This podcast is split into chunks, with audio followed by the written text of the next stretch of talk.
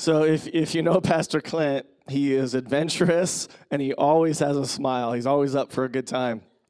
And so that's that's just him right there. It is sleeting in South America, and that guy has a smile on his face. And the whole time he's like, "Dude, keep praying, keep praying for us." They had a hard time getting to where they were going because some roadblocks and stuff. And he just man, just keep praying, and I've got some amazing stories to tell you. So I just want to, if you guys can stand, I want to lift them up in prayer this morning. Uh, God's favor on them and His protection and His grace. Father, Lord God, we lift up Clint and Maggie to you right now in Jesus' name, and we thank you um, that even in trials and uh, just storms, we can we can laugh, we can smile because we know that you are good. We know that you have a plan. And so we lift up Clint and Maggie to you right now as they're in uh, Cotacachi, Ecuador. And God just bless them. May they find that perfect home uh, f- for their family where they are going to minister uh, to the Ecuadorian people in that region. Uh, God, give them safe travels back and just I mean, the peace and presence of God be on them like they've never experienced before. Father, thank you for this vision and what you have for us to be a part of as well as they do this, Father. In Jesus' name, everyone said, Amen. You guys can be seated. Um, we're going to look at Matthew 7, verses uh, 7 through 12. And so, either on your screens or in your Bibles, look with me. Ask and it will be given to you. Seek and you will find. Knock and the door will be open to you. For everyone who asks receives, he who seeks finds, and to him who knocks, the door will be open. Which of you, if his son asks for bread, will give him a stone? Or if he asks for a fish, you will give him a snake? If you then, though you are evil, know how to give good gifts to your children, how much more will your Father in heaven give good gifts to those who ask him? So, in everything, do to others what you would have them do to you, for this sums up the law and the prophets. We want to look at this, this, this great invitation, and a lot of the sermons I do, I kind of put in two major points. Uh, the first one would be ask, seek, and knock. The, the main premise uh, to this passage here, what Jesus is talking about from the Sermon on the Mount, from the Beatitudes to here, Jesus is explaining what the kingdom of God will look like. Um, he's actually, if, if, if you're really paying attention, he's actually upping the game. Like if if you, if they didn't think they needed a savior before, after Jesus' teaching, they really know that they need a savior now. Right? Jesus is showing some of the corruption in the Pharisees and Sadducees, how they look at the law, but he's but he's not diminishing God's word and his commands. He's actually making it even more. And therefore they need a savior. And that he will soon in his lifetime die on a cross so that they would know him in the way that we see right here asking, seeking, and knocking.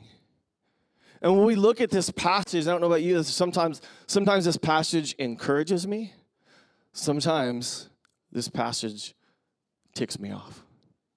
As I'm like, good Lord, wait, wait, what do you mean? Ask, seek, knock. I did that. Where were you? Were you on hold? Were you on a trip? Right? Anyone? Right? It's supposed to be that way. It's supposed to feel that way. This is a supernatural invitation that we can never take lightly. But yet it is always true to ask, to seek, to knock. Someone asked the question as we look at prayer and the intimacy with God is why do I need to ask God when He already knows what I need? Maybe you asked yourself that before. I've, I've, I've been asked that by many people. Why do I need to really ask Him if He knows everything that I need? One of the greatest answers to that question I've ever heard is that He likes to be asked. It's just a part of His process. It's not, it's not that He doesn't know, but it is a part of His process. He knows, but He wants you to know that you need to ask. Seek and you will find. You play hide and go seek with your kids.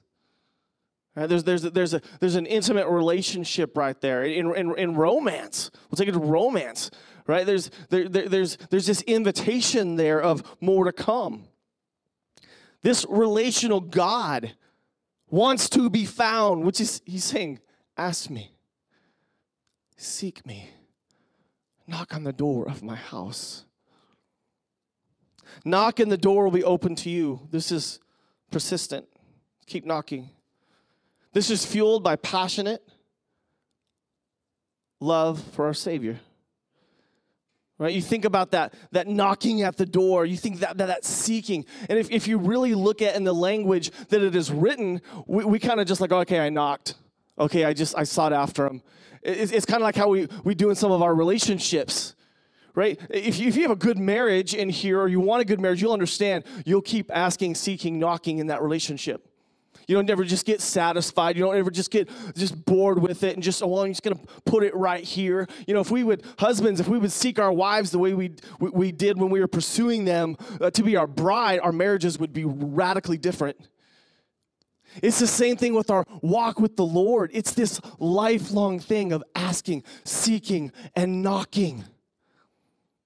Even, even like, like, like that persistentness, right? Like kids, Raise your hand if you have kids. They will never leave you alone if they want something, right? You're going to the bathroom and they're, Dad's going to the bathroom, leave me alone. Can you, right? Right? Like, seriously, there's no place to hide from you, especially when they're little. God bless them. And how is it that God the Father is giving us the same, like, same type of invitation?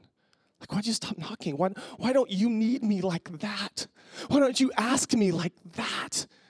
Like this asking, this seeking, this knocking.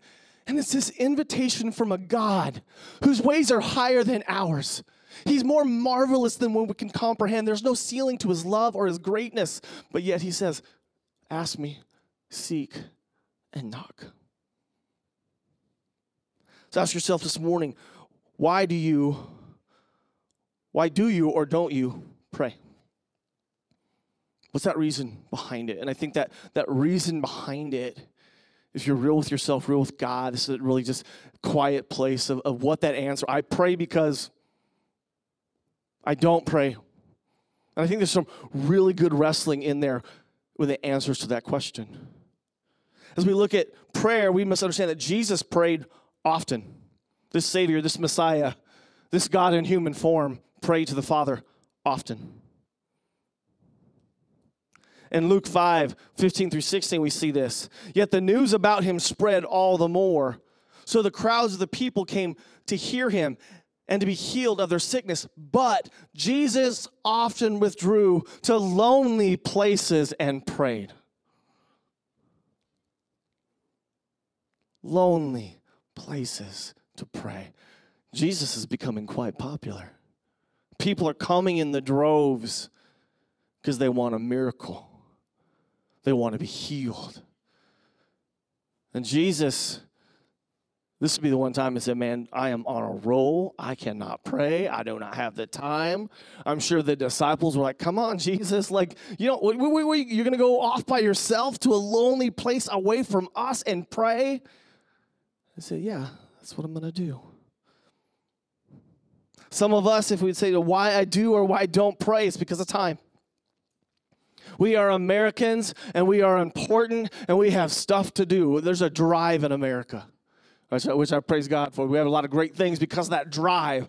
And even in the Western church, we have that drive, right? There's all these plans and strategic plans and all these things that we're going to do, and we'll just fill the house. But what about filling the house with God? You only get there through prayer. Only prayer in the name of Jesus where you start to sit and talk to God. So some of you might be like, man, I'm just too busy. Man, if you're too busy to pray, then you don't understand the weight of your busyness. See in Luke 22, 39 through 46, in the garden, says Jesus went out as usual to the Mount of Olives, and his disciples followed him. On reaching the place, he said to them, Pray that you will not fall into temptation. He withdrew about a stone's throw beyond them, knelt down, and he prayed, Father, if you are willing, take this cup from me, yet not my will, but yours be done. And angel from heaven appeared to him and strengthened him. And being in anguish, he prayed more earnestly, and his sweat was like the drops of blood falling to the ground. When he rose from prayer and went back to the disciples, he found them asleep and exhausted from sorrow. Why are you sleeping? He asked them, Get up and pray so that you will not fall into temptation. See, what happens in the invisible, the unseen, it reflects on the seen with what we see, and we see Jesus modeling this. I mean, if you think you're too busy for prayer, or the prayer's not, it's just not as important enough for you, and these are, I struggle with these things too. Our Savior didn't think he was too busy, or that he was too important for this, or that it didn't work. Right? This is right before he's going to be taken in to be crucified. And he goes to the garden to pray. And he's praying for God's will in his life. He's praying that his disciples wouldn't fall into temptation twice. And what are they doing? They're sleeping. And part of it's just the weight of life. Right? It's, it's, you know, I don't think they're lazy right here. So they're just there's some sorrow and grief, and so they go to sleep. And, and Jesus is like, well, I don't want to be too hard on them. I don't want to push too hard. I don't know. He's like, get up and pray. Sometimes we're too busy. Sometimes we're just too complacent. And just all the weight of this world that Scripture talks about. We get caught up in meaningless, trivial things, so we don't need a supernatural God. And I think if you look at one of the temptations that we have in the West, which again, let me make this clear I love living in the United States of America. We are blessed beyond measure. But with some of those blessings come some costs because we have so much. Do we need a supernatural God? I mean, look on most of us, our steering wheels now have buttons to change the channel on the radio because this is just too far. Right? I remember when those came out about 15 years ago, I was like, this is amazing. Right? I was in awe of my own laziness right? And now we have cars coming out that you don't even have to drive anymore, right? And, and praise God for technology. But it's what happens when we also just, so great we don't need God. Right? It is, it is, it is something we really have to wrestle with. From our DVR to our Spotify to all these things. I know I'm sounding like an old man up here. But it's all these things that, like, man, I don't, I don't have to wait for that TV show. I don't have to make time for friends. Uh, you know, they can be Facebook friends. I don't have to. I don't have to be somewhere on time. Hey, just call my cell phone. There was a time, again, thank God for technology, when we just had to be more present. We need to be more present with God. I want us to look in Acts 12, 5 through 7 in the early church. And it says, So Peter was kept in prison but the church was earnestly praying to God for him. The night before Herod was to bring him to trial, Peter was sleeping between two soldiers two chains, and sentries stood guard at the entrance. Suddenly, an angel of the Lord appeared, and a light shone in the cell. He struck Peter on the side and woke him up. Quick, get up, he said, and the chains fell off Peter's wrists. And what I love about this passage here in Acts, this telling of what happened, the Lord, the author of Acts, wants us to see that there was a correlation between the church earnestly praying and an angel coming to the Apostle Paul. And sometimes it's because we're too busy, sometimes because we're complacent, but then other times it's because we're like, do we really believe prayer works? And there's some good theology to wrestle in right there. The sovereign God, calls his people to pray. I don't tell God what to do. You don't tell God what to do. We'll talk about that in the next part of this teaching. It's an important thing for us to understand. He doesn't stop being God, He doesn't stop being wonderful, but yet this sovereign God says, Partner with me in prayer and see what happens. It is beyond my comprehension, but it's not beyond our obedience. Do we really believe that prayer works?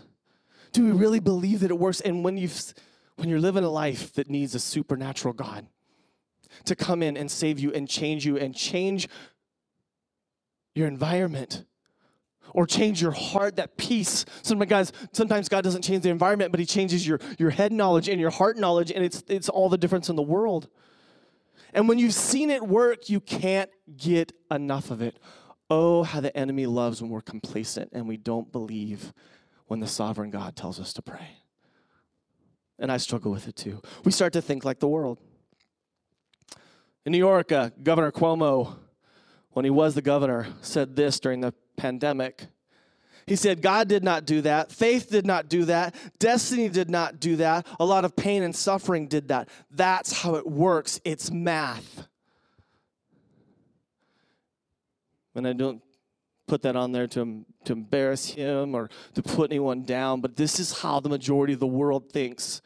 And this is sometimes Christians, friends, this is how we start to think too. And we say things like, come on, there's got to be more than prayer, there's got to be more than Jesus. Then you haven't really met Jesus the way that he wants you to. And you haven't really seen the power of prayer. Thank God he's more than math. Amen. And also know this as we're talking to the Lord, hopefully we're also listening to the Lord. Maybe as we look at why you pray or why you don't pray, maybe you feel like he doesn't listen to you, but he listens to everybody else. And the book of James, James 5:17, the Lord wants us to know this. Elijah was a man just like us. He prayed earnestly that it would not rain, and it did not rain in the land for three and a half years. Elijah was their LeBron James. He was their Tom Brady of the faith. And it's real easy for us to go, well, those prayer warriors. God listens to their prayer. He just doesn't listen to my prayer.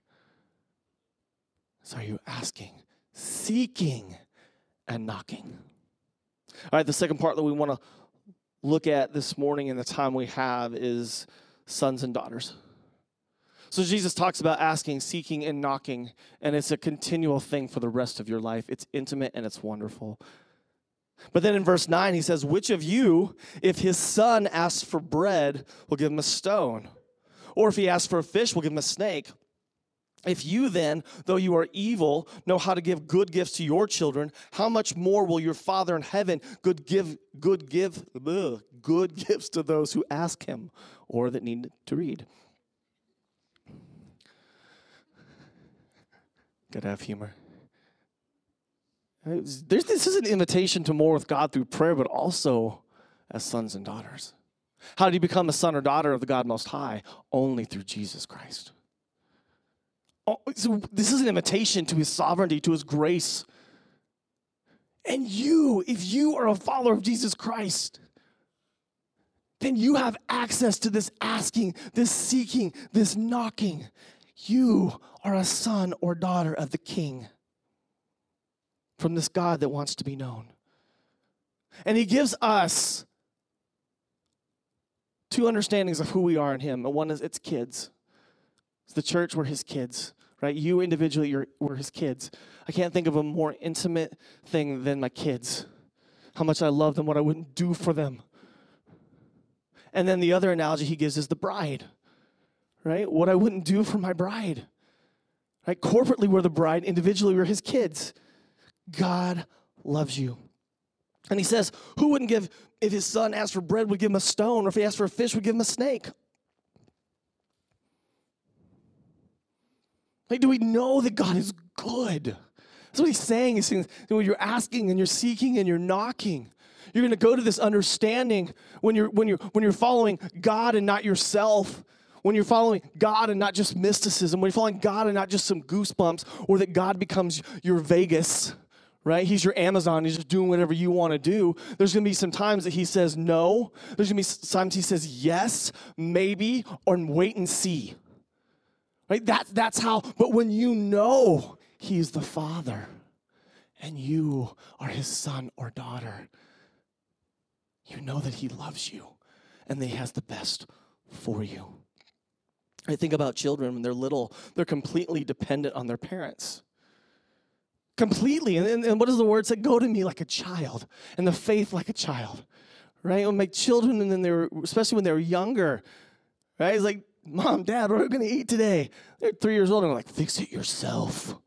No. Get a job. What do you? No. No. It's like everything's through mom and dad. And ask yourself as children do we ask God or do we demand from God? What kind of child are you? Is the question. It says, ask and to keep asking, to keep asking. Sometimes we get so busy or, or God seems so distant, we don't even ask. He's like, well, he should be able to read my mind. Well, you, then you've not read the scripture. Are you asking God? I don't know why God does, his ways are higher than mine. But this good God says, they have to ask. Well, God, you can read my mind. They have to ask. And are we asking or are we demanding? When we go to that demanding, then we're not going to Him as the Father, are we? Again, God can say yes, He can say no, He can say not yet, He can say wait and see. James 4 2 through 3 kind of gets to the point of sometimes that, that, that wrestling of that asking, seeking, and knocking. You want something, but you don't get it. You kill and you covet, but you cannot have what you want. You quarrel and you fight. You do not have because you do not ask God. When you do ask, you do not receive because you ask with the wrong motives, that you may spend what you get on your pleasures. This really goes back to the why should I pray that I think sometimes we can struggle with. Sometimes it's theology, understand why do I have to why do I have to pray to the sovereign God to change can he just do that? Well, go back to the obedience of scripture. But then there's that look, but he didn't do what I wanted him to do. You go back to asking and seeking and knocking. It's a process of an invitation that'll take you to a place where God doesn't just give you what you want. Like, I don't just give my kids what they want. Right?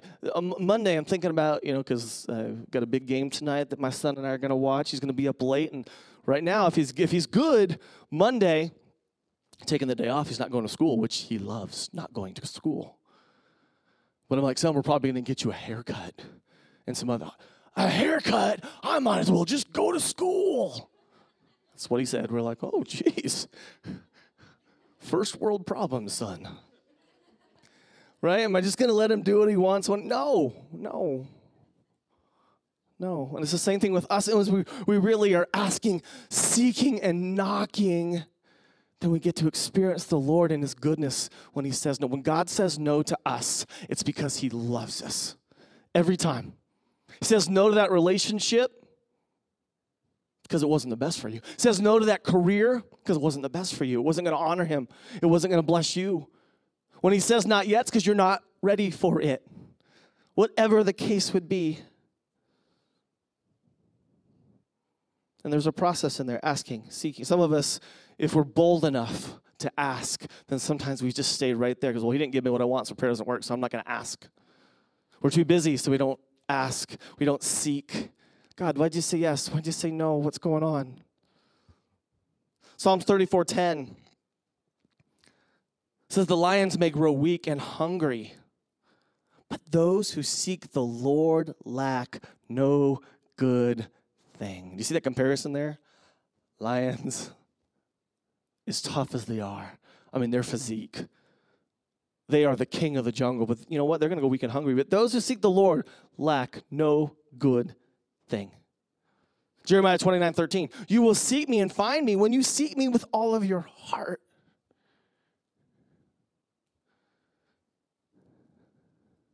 Did you ask? Do you ask? I know with my kids, sometimes they'll say, Well, no, I, I, I knew you'd say no. Well, maybe you should have asked. Maybe dad would have said yes. Or sometimes my kids will say, Well, no, I didn't think I had to, especially when they know it's, they're doing something that they shouldn't do. I didn't think I had to ask you. Right? These conversations we have with our kids, right? This asking is an important thing.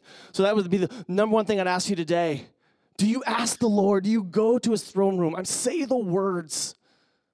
Write a letter to him, whatever it would be. Ask others, like, hey, I want to ask the Lord about this thing. And I'm going to seek the Lord about this thing. And I'm going to knock. I'm going to knock like a child knocks.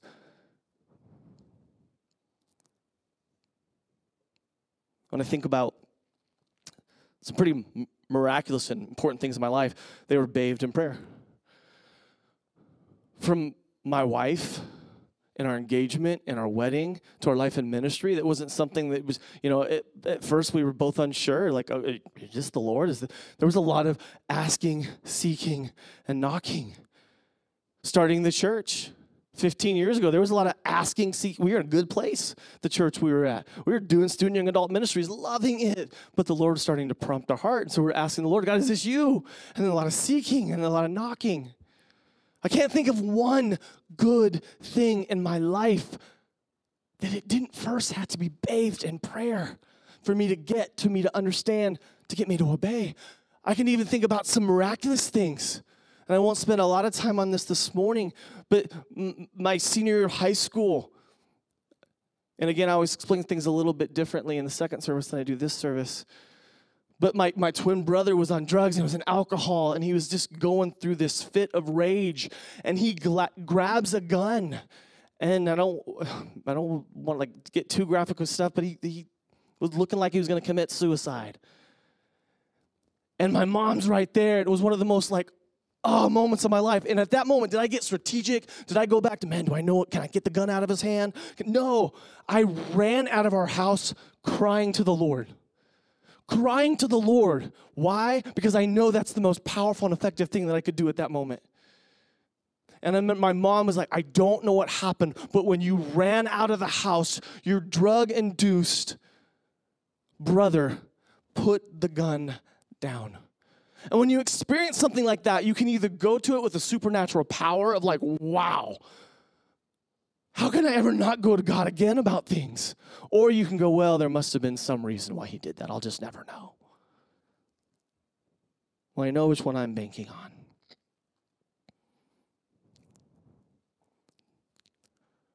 Knocking, asking, seeking, knocking. There's this invitation into a home as you ask the Lord, as you seek the Lord. And then he comes to this, this end of knocking. What I love about this, two things. There's, you go to someone's home, there, there's an invitation into his kingdom, which I think truly only comes, obviously, through salvation.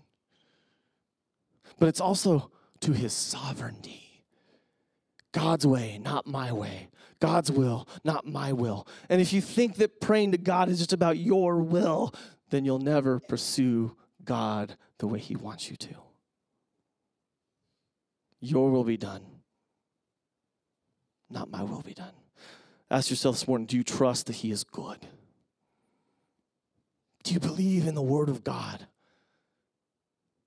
And I know He is good by His Word. I know He is good by His presence of His Holy Spirit. And for me, in, in my testimony growing up, you know, I, I knew the presence of God and the love of God before I knew the Bible. Not some of you guys will have that story, some of you guys won't. The Holy Spirit was speaking to me in some pretty radical ways, and I knew there was a God. And I started this, this God is pursuing me, not me pursuing this God. Through all these really supernatural things. But then what was awesome is the Lord would convict me of things or show me some things. I'd open up this big old Bible in our home. And I go, whoa this is matching up. And so then like, this word is true too. Ask, seek, knock. And then he says in the last part of this passage So, in everything, do to others what you would have them do to you, for this sums up the law and the prophets. So, Jesus, this whole time, is Sermon on the Mount. It's the longest conference ever. He's giving all these teachings about his kingdom and about his laws and his promises. And then he's like, well, how do you how do you how do you get there? How do you become more loving? How do you become transforming? He's like, you're gonna have to ask, you're gonna have to seek, you're gonna have to knock. It's the transforming power of the Holy Spirit where we realize I can't muster up enough courage, I can't muster up enough change, I can only be disciplined so much. But you know what? The supernatural power of God can change me. He can change my desire. He can change my wants. He can change my environment. He can give me peace like he did the Apostle Paul. Right? This, this teaching is all known as the golden rule, right? Confucius said it uh, he said, uh, Do not do to others what you would not wish done to yourself. Uh, Rabbi Hillel said, What is hateful to you, do not to anyone else. This is the whole law. All the rest is commentary. Go and learn it. So this, what, Jesus does, this is this was a teaching in their time, but Jesus takes it up a, a, another notch. Everyone else at that time was, well, this is all about the don'ts. Some of us has experienced God about just the don'ts. He gives us a lot of don'ts. But the emphasis of the kingdom of God is the dues, Right? It's just this whole thing, not to steal. Good, good wisdom. It's a whole other thing to generously give to others, and you can only do that with the Spirit and presence of God. It's one thing not to slander people, it's a whole other thing to edify them with our words as often as we can. Asking, seeking, knocking. It's not just about our stuff, it's about the true presence of God and the transforming power of the Holy Spirit. Ephesians 5 1 and 2, and we're going we're going to end in this. It says, Be imitators of God, therefore, as dearly loved children, and live a life of love, just as Christ loved us and gave himself up for us as a fragrant offering and sacrifice to God. So be imitators of God. Walk as Jesus walked, as his child, as his son, as his daughter, through his word, through his spirit, asking, seeking, and knocking. A couple questions as we close in the time we have. Number one, are you are, are you asking? Are you seeking? Are you knocking? And I just have a confession. One of the problems that sometimes I have, even as a pastor, because I have probably more time to pray than most of you. It's just a part of my schedule. But I don't always do it. Not with not with the romantic fervor that God wants to be there. And sometimes when I was busier and had multiple jobs, I, there was more passion to pray. Sometimes when I'm going with more struggles or temptations or just junk in my life, I'm asking, seeking, and knocking more. And I don't want it to be that way. So this is something I'm wrestling with like, Lord, am I am I asking you things or am I just telling you you should know? Am I seeking you or am I just becoming numb and bitter? Am I knocking at your door?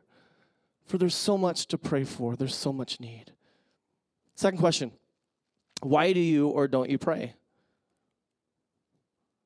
Right? And that man that that is something that I'm constantly having to look at at different seasons in my life. And when I go back to the times with my brother or the times of planning this church, I'm like, gosh, why don't I pray more? And the last question Do you come to the Lord as a son or a daughter? It happens first through salvation where Jesus is king. But when he is king, when he is savior, there's an invitation to know him more. But you have to ask, you have to seek, and you have to knock. If you guys can stand, we're going to close in prayer. There'll be people in the back that would love to pray with you and for you as we talk about prayer together. And there's also communion in the back that we encourage you to take um, and seek the Lord with. Father, Lord, Father, Lord God, we come to you um, as your bride. This holy invitation that you're you're talking to your your family, to your church, to ask you, continue to ask you for stuff. From provision to healing to health to peace. That we would seek you as you say yes or no, or wait and see, or not yet, that we would just seek your face. We would also knock this, this great invitation to know you more and to be known by you. And even what would be the prayer for this church? What would be your desire for this church, Lord God? That we'd be a people that would seek your face because that is the invitation that you've given us. And our greatest reward would be your presence. Our greatest reward would be your peace. Our greatest reward would be that we'd be your hands and feet. And we'd see this world changed. We'd see our city changed, saved, set free, set apart, and in love and in favor with the King of Kings and Lord of Lords. Lord God, speak to your bride, speak to your children today. In Jesus' name.